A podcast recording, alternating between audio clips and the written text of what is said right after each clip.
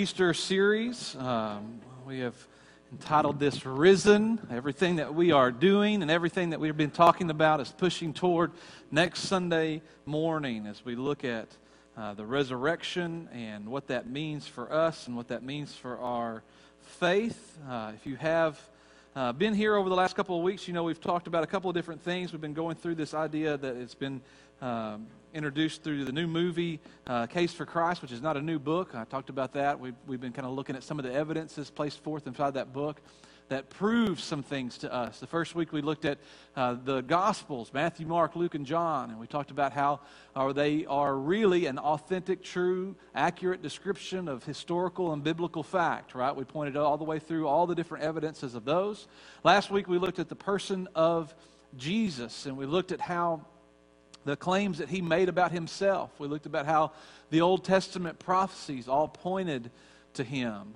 Remember, I gave you some incredible numbers last week talking about if, if the odds of one person fulfilling eight of the Old Testament prophecies was one in 100 million billion. Uh, and that's a ridiculous number.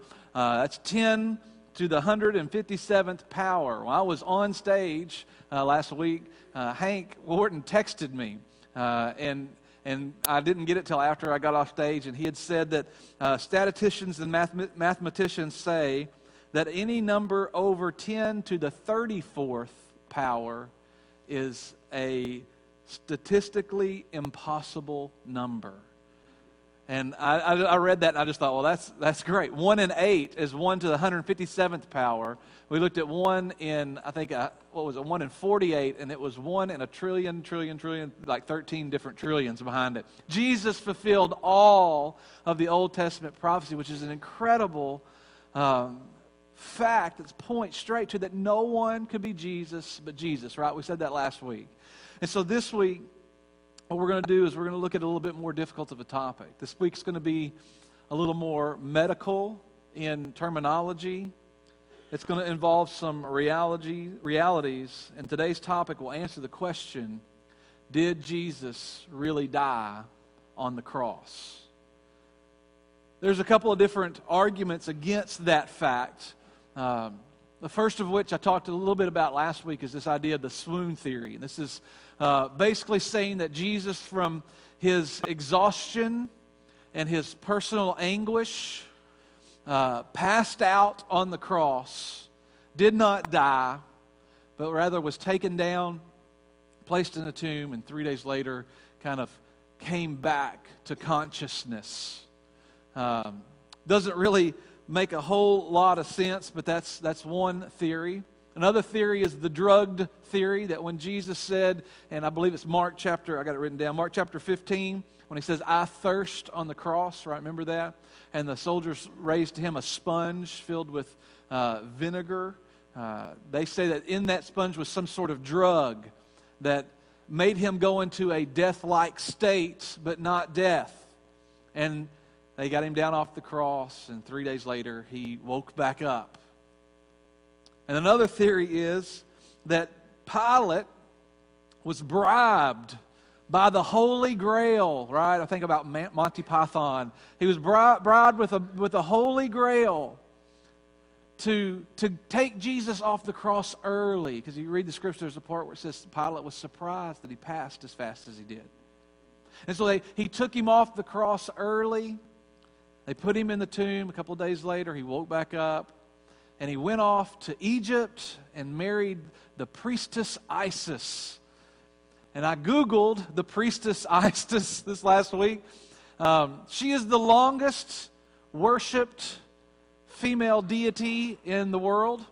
Uh, essentially, she goes by a lot of different names, but the easiest one that we can come up with is Mother Earth. And so Jesus and Mother Earth ran off together and lived a long, prosperous life in Egypt. There are still people that worship uh, Prince, Priestess Isis. Uh, today there's a church in California, a bunch of hippy dippy weirdos out there, and they, uh, they get together and worship. That's probably, it's incorrect. I'm sorry. Um, it's very insensitive of myself. Uh, they get together and worship Mother Earth, and I just, I, I watched a couple of videos of, of them this week, and I just thought, oh, these people need Jesus so bad. There's no, there's no proof that none of that ever happened. And the biggest, really, the biggest counter proof to that is what we're going to look about in here in just the next couple of minutes. The fact that the people who say that Jesus did not die on the cross do not say that he didn't show himself to other people. They're saying that he didn't die on a cross. That's why he was able to be seen afterwards. He just came back from a death like state, or maybe he just woke up from being unconscious, or he was in some kind of coma status. The biggest argument for the death of Jesus on the cross is his appearance afterward. And you go, that, that doesn't make any sense. If he died, how's he going to appear later? Here's what, here's what the, the argument is, and, and, and this is kind of a big overview, pullback thought. If Jesus did not die on the cross, then the, the flogging and the crucifixion and what we're going to see today of how awful those things were would have probably put him in a medical condition that would have required him to be in what would be our ICU for months. But what we read in Scripture is when he showed up, he showed up with the piercings, but completely well. He showed up with all authority and all ability to walk around, to converse, to teach, to, to walk on the beach. Remember where the disciples were in the boat? if Jesus did not die on the cross, then this mutilated man would not have inspired a religious revolution. He would not have instilled much hope or faith in the men that he showed himself to. See, the people who say Jesus didn't die, they don't refute that he showed himself. They just say that he just didn't die. What we're going to look at today is heavy. What we're going to look at today is graphic, but it's exactly what happened in Scripture. We're going to look at a couple of different um, events that led up to the fact that Jesus was dead. He did die. And all arrows point to that this morning. If you got your Bible, go to Luke chapter 22. Luke chapter 22. Verse 39 is where we'll start. Many of you will recognize this scene as it is painted for us in Luke. It says this Jesus went out as usual to the Mount of Olives, and his disciples followed him. On reaching the place, he said to them, Pray that you will not fall into temptation. He withdrew about a stone's throw beyond them and knelt down and prayed, Father, if you are willing, take this cup from me. Yet not my will, but yours be done. An angel from heaven appeared and strengthened him. And being in anguish, he prayed more earnestly. And his sweat was like drops of blood falling to the ground. This is a this is a, a point where people say this is is kind of an impossibility. This doesn't happen. Actually, medically documented, it is called hematidrosis. Hematidrosis. Essentially, what happens here is it's a very rare condition that happens only associated with high levels of anxiety and stress, where chemicals in uh, your body break down the capillaries in your sweat glands as a result, there's a small amount of bleeding into your sweat glands, not a lot. But when sweat comes out, it's tinged red with blood. Luke was Paul's doctor. I love that Luke writes about this and, and, and a, a thing that he really couldn't even understand in the moment because this condition really wasn't even documented at that point. But he says he sweat drops of blood because he was so in anguish over what was about to happen. The side effect of this condition is that the skin was very, very sensitive, very, very fragile. Jesus, in the moments before he was captured and taken by the mob, prayed this incredible prayer of God, if there's any other way, but not my will, your will. Why did he pray that? Because he knew what was about to happen. So we talk about Jesus being 100% man and 100% God.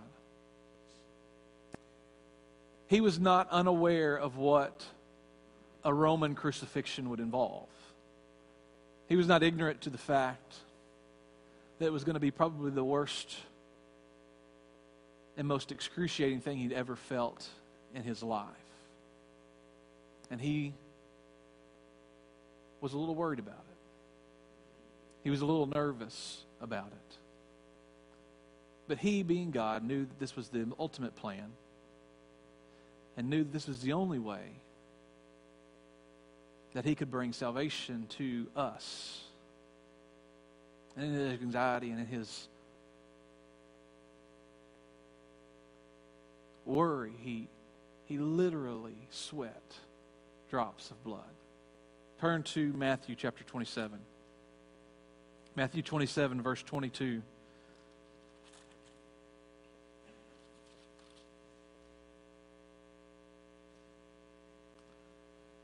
We read this at Easter, and we don't always understand the gravity of this passage. Matthew 27 22. What shall I do then with this Jesus called the Christ? Pilate asked. They all answered, Crucify him. Why? What crime has he committed? But they shouted all the louder, Crucify him.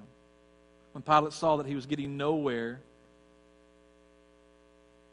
but an uproar was starting. He took water and washed his hands in front of the crowd. I am innocent of this man's blood, he said. It's on, it is now your responsibility. All the people answered, Let his blood be on us and on our children. Then he released Barabbas to them. He had Jesus flogged and handed him over to be crucified. Probably read this a thousand times. Pilate's unwillingness to stand up to the crowd against the religious leaders. The crowd's continual chant of crucify him. And I think, how? How could this happen? How could this man who, who did nothing but preach love be so hated?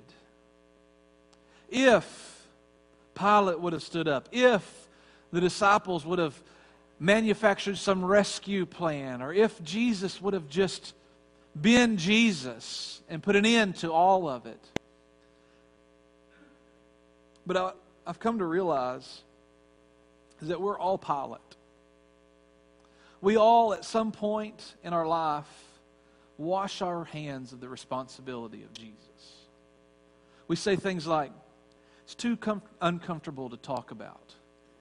I don't want to upset anybody by bringing religion into a conversation. I don't know how or what to say. So I just I'm just not going to say anything at all. I'm just going to live my life not hurt anybody. I'm going to do me and I'm going to do what I want to do. And at one point or the other, we're really just washing our hands of the responsibility of Jesus. Listen, my, we've been out working in the yard this week and getting the front yard cleaned up, and it's been a chore. We've been out for days and days and days. And Brody and Jax have kind of been our runners. Go to the garage and get this. Go to the tool room and get this. Go to get this shovel. Go get this rake, whatever. And Brody comes back around the corner of the house and he says, Hey, you know that boy that lives down at the end of the road? I said, No. He said, Well, I just invited him to church. I said, Well, why'd you do that? He said, Well, I just figured I, sh- I should do that. I said, well, What'd you say to him? So I just looked at him and said, Hey, do you go to church anywhere? And he said, No. And he said, Well, I'd like to invite you to Emmanuel Baptist Church, 701 West Pine Street, Warren, Arkansas. And I went, How do you know the church's address? And he said, I just I just did, Dad.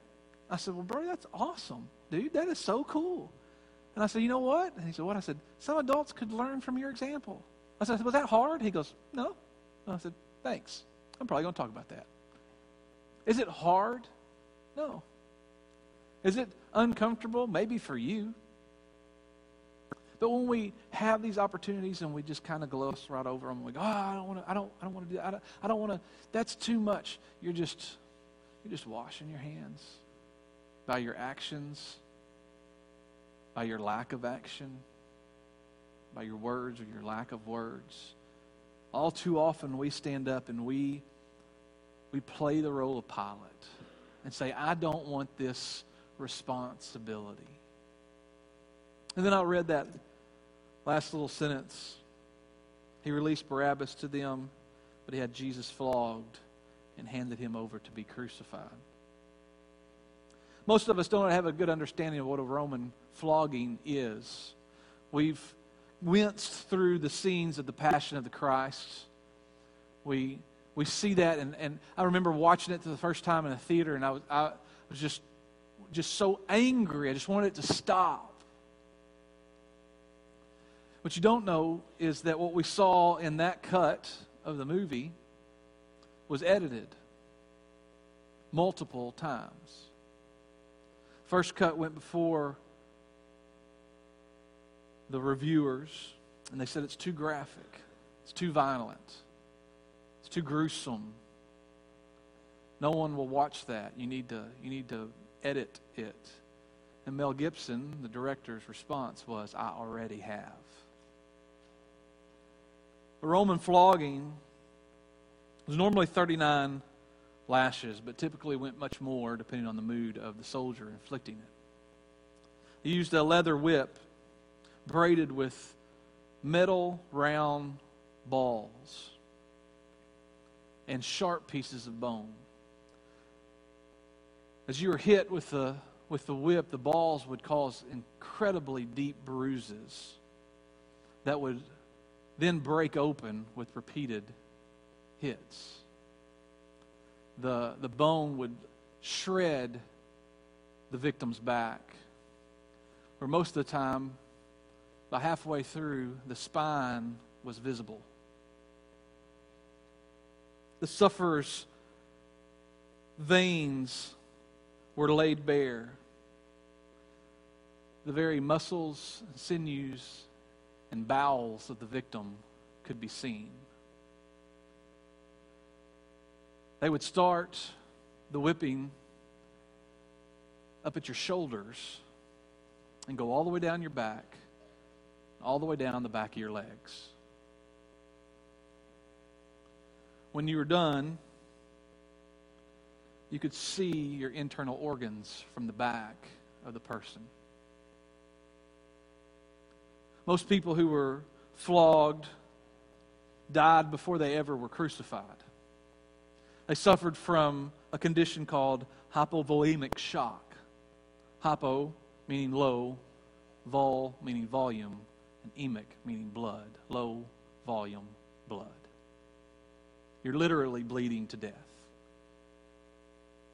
The after effects of this hypovolemic shock is that your heart races to pump blood that's not there your blood pressure drops, causing you to faint and collapse. Your kidneys shut down. Stop producing urine because it's trying to hang on to any kind of fluid that it can. And the sufferer becomes incredibly thirsty, trying to replace body fluids as quickly as possible. The flogging in itself is a death sentence we see these things played out. We continue to read the scripture. Jesus, being forced to carry his cross, collapses, not able to bear, bear the weight of the crossbeam. We see him on the cross cry out, I'm thirsty. His body was beginning to shut down before he ever was nailed to the cross. That was just the flogging. Then he hands him over to be crucified. See, Romans were experts at death.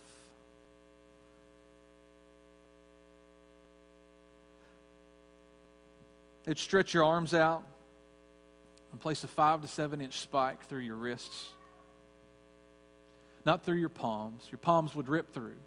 In the language of Jesus' time, the wrist was a part of the hand. So when the Bible says he put it in his hands, it was, it was really most likely the wrist.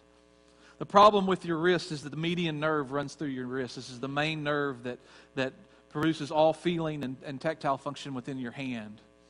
Um, and it was crushed with the spike. The, the only way that we can really describe this is whenever you, you, know, you hit your funny bone. That's your ulnar nerve, okay?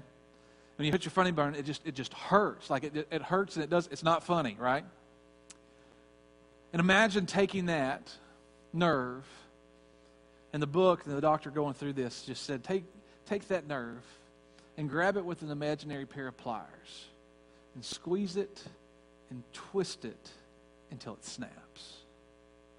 And that's what you feel when your median nerve is crushed. When hung vertically, the victim's arms automatically dislocate from their shoulders, stretching their body about six inches. This is a slow death from asphyxiation. Essentially, you suffocate to death. To exhale, because of the body position, your diaphragm is, is in the inhaled position at all time. To exhale, you have to pull up and push up against the nail in your foot and the nails in your wrists with your dislocated shoulders. To breathe. To you slide back down the cross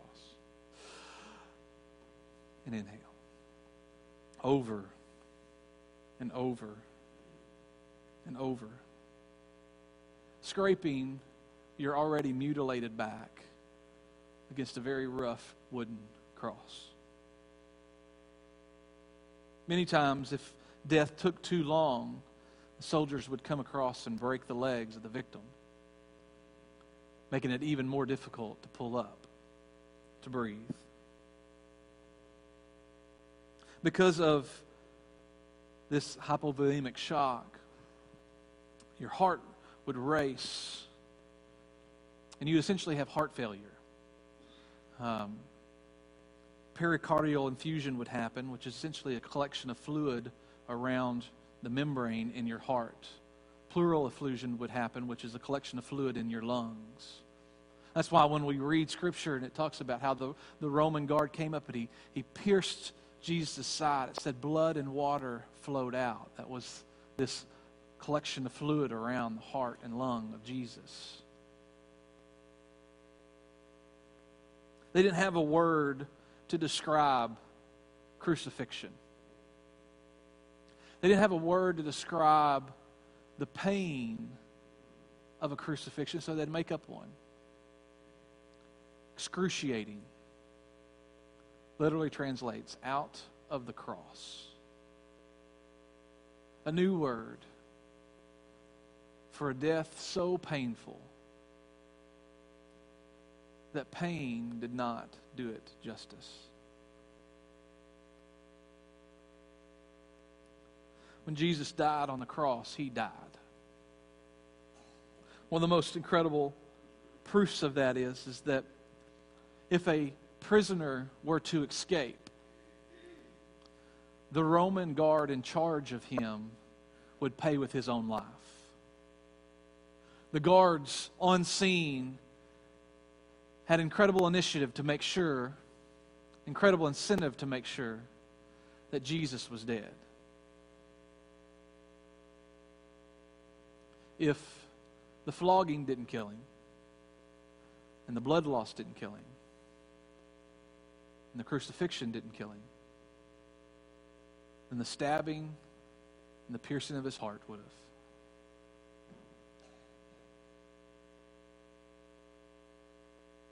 Make no mistake, church.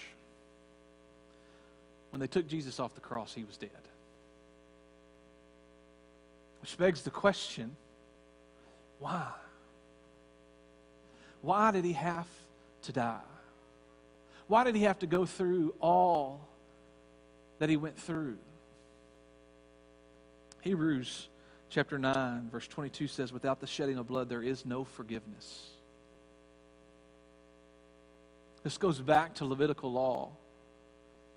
Leviticus chapter 17, verse 11 For the life of a creature is in its blood, and I've given it to you to make atonement for yourselves on the altar. It is the blood that makes atonement for one's life. You see, because of Jesus' sacrifice, because of his giving of his life, we have forgiveness. We have atonement. This idea of at one atonement. That we are, able, we are able to be at one with God the Father. See, we can't save ourselves. We can't do anything or say anything or do any kind of religious act enough to save ourselves. We are completely deprived. And from the beginning, from before the beginning of all creation, God knew that there would have to be a plan to redeem the people.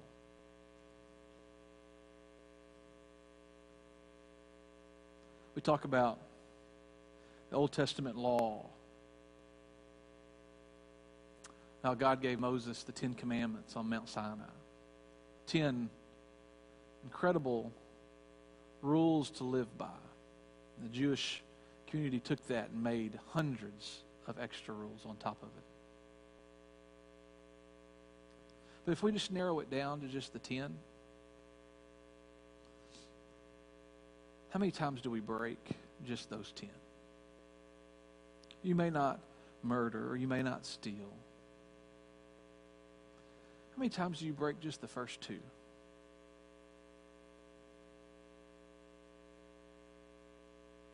We are incapable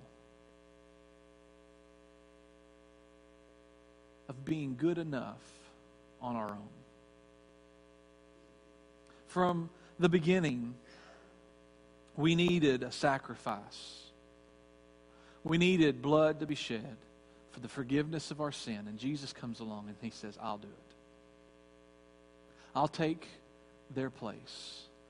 I'll provide an ultimate sacrifice. I will love them enough to do it.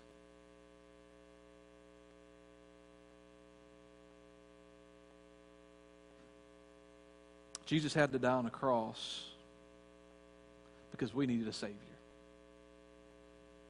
And so, what I want to do today to close is I just want to simply read Matthew 27 starting with verse 27. A passage of Scripture that we are familiar with,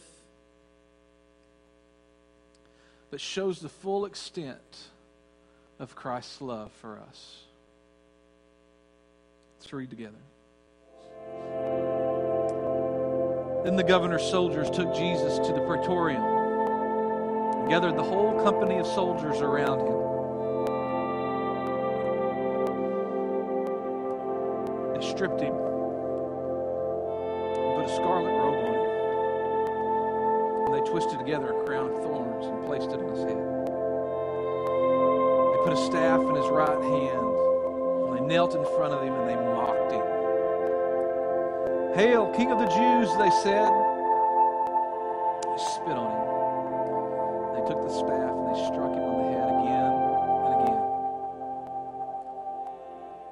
And after they mocked him, they took off the robe and put his own clothes on him. And they led him away to crucify him. As they were going out, they met a man from Cyrene named Simon. And they forced him to carry the cross. They came to a place called Golgotha, which means the place of the skull. And there they offered Jesus wine to drink mixed with gall. But after tasting it, he refused to drink it. When they had crucified him, they divided up his clothes by casting lots and sitting down, they kept watch over him there.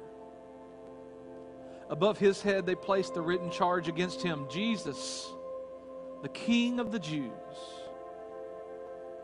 Two rebels were crucified with him, one on his right and one on his left.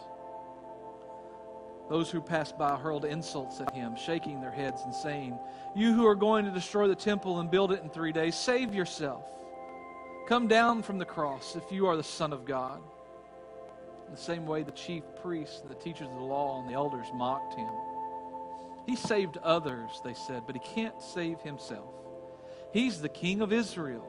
Let him come down now from the cross, and we will believe in him. He trusts in God. Let God rescue him now if he wants. For he said, I am the Son of God. In the same way, the rebels who were crucified with him also heaped on insults on him.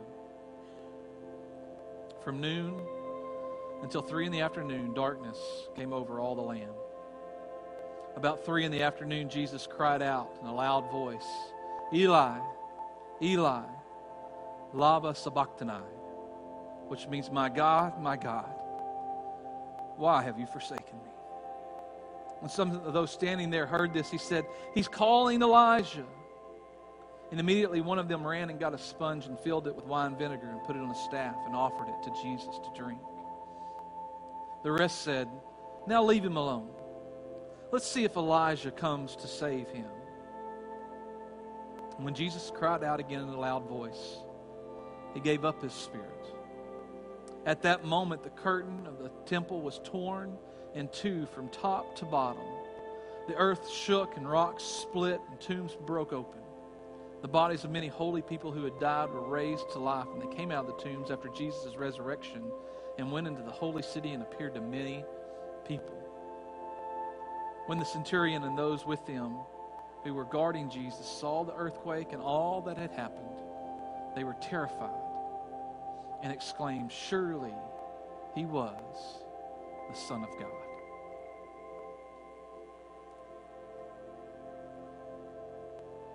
See, church, the, the veil that tore open was the veil that separated the Holy of Holies from the court. The Holy of Holies, the one place the high priest would go in once a year and make atonement for the sin of Israel. He was the only one allowed in.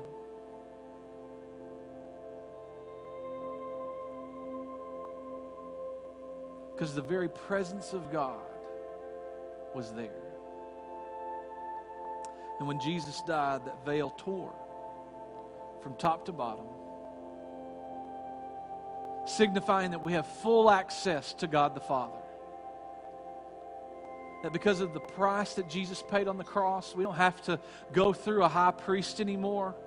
You don't have to come and, and confess your sins to me. I don't, I don't have to do that. I don't, I don't, you don't have to do that. I don't want to know that. That's between you and God the Father because you have direct access to Him.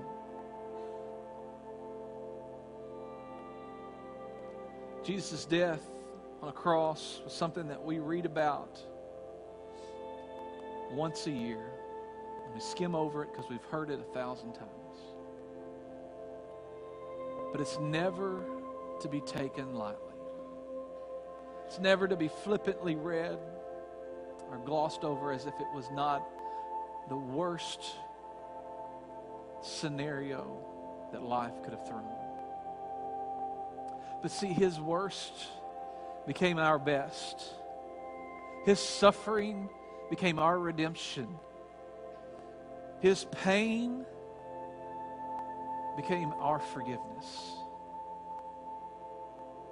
And as we move into this week before the crucifixion, as we move into this week before the resurrection, we have to stop and we have to recognize the price that was paid for our sin. Church, this was no easy task. The God of the universe hung on a cross that he could have very easily just came down from. But love held him there. Love for you, love for me, love held him on the cross. Hey, this is Matt Overall. The pastor here at Emmanuel Baptist Church. Just want to say thanks so much for watching our services, whether through our television ministry or our online ministry. We appreciate you so much being a part of Emmanuel Baptist Church, and we'd love to have you come and join our worship service. Uh, Sunday morning service starts at 10:30. Our small groups start at 9:30. We'd love to have you be a part of it. We've got a lot of different ministries that happen at Emmanuel, from our children and youth that's focused on Wednesday nights to our uh, women's Bible studies that happen throughout the week. We'd love to have you be a part of everything that's going on here at Emmanuel. Thanks for watching.